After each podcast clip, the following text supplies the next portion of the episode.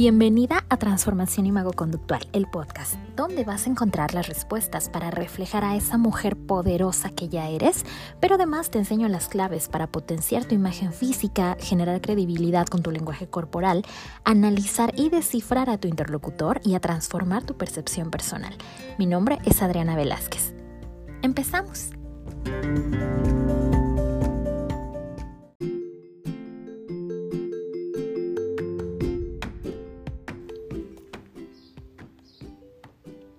Manipulas y te manipulan con el color.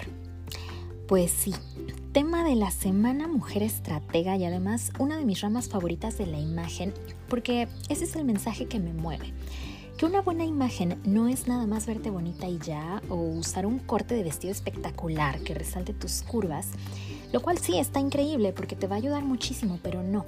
La imagen también es estrategia es diseñar paso a paso qué es lo que quieres que piensen de ti y en consecuencia tomar decisiones inteligentes con tu imagen.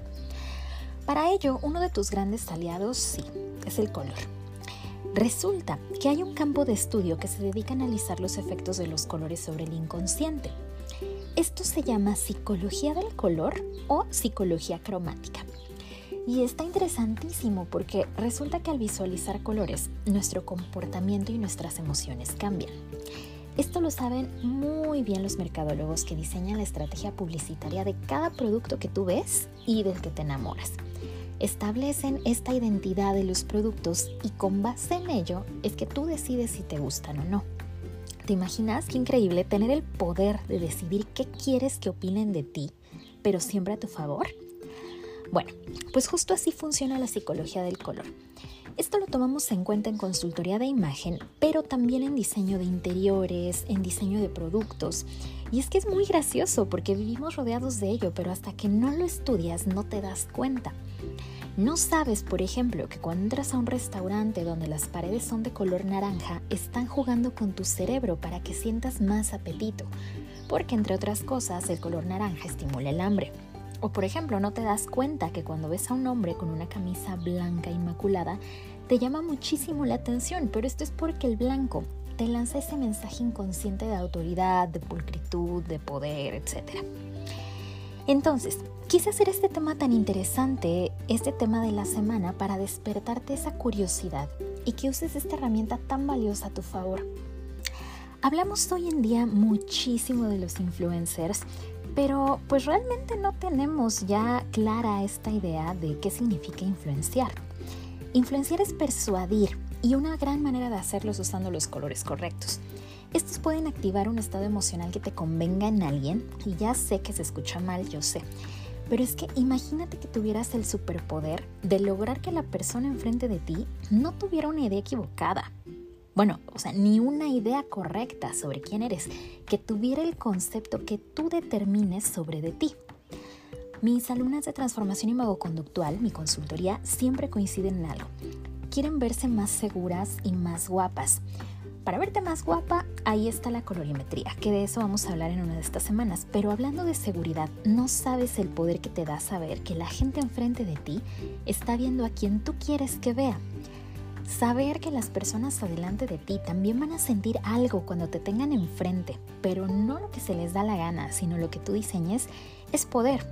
Y no te voy a mentir, la verdad es que es riquísimo entrar a un lugar usando algo estratégico y darte cuenta de que funciona.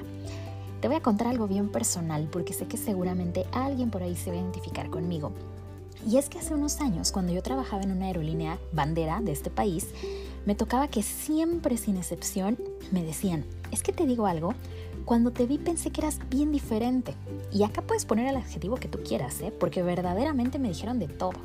Y con justa razón, porque yo no había estudiado absolutamente nada de imagen y me queda claro que veían lo que querían ver, no lo que yo quería que vieran. Ya después que estudié mi especialidad en análisis conductual, empecé a entender los porqués del comportamiento humano. Y hubo un libro en particular que profundiza sobre esto, se llama El error de Descartes. Acá, Antonio Damasio nos habla de que gran parte de las decisiones que tomamos están basadas no en el razonamiento, como debería de ser, sino en emociones.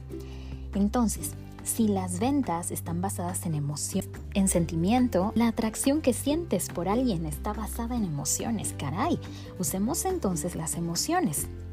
Yo estoy convencida de que la psicología del color es algo que todas las mujeres deberían de saber.